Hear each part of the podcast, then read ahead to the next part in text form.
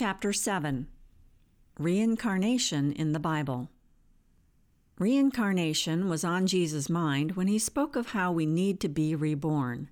It's not hard to see that we will stagnate if we're not constantly rediscovering and rebirthing aspects of our true selves as we do this work to know ourselves better.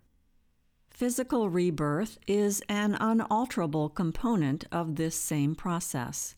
It would be pure folly to assume that we could complete all of the development we need to do in one short life.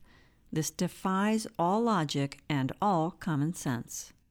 So, reincarnation is hinted at in Holy Scripture in the concept of being reborn. But it's stated as a bold faced fact in the clear expression that John the Baptist was a reincarnation of Elijah.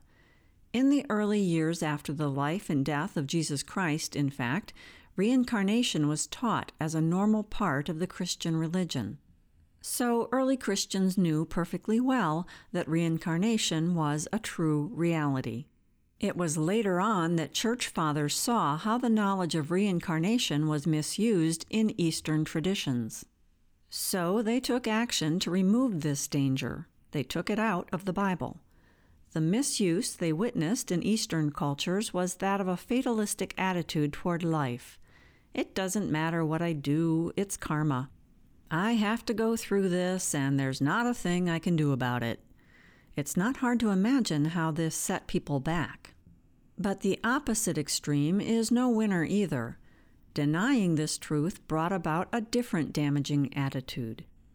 We placed an overemphasis of free will on ourselves, but did so with a superficial finger wagging attitude of, I'd better behave or I'm going straight to you know where so then the fear of just about everything fear of God, fear of not being good enough, fear of not fulfilling the law caused just as much harm.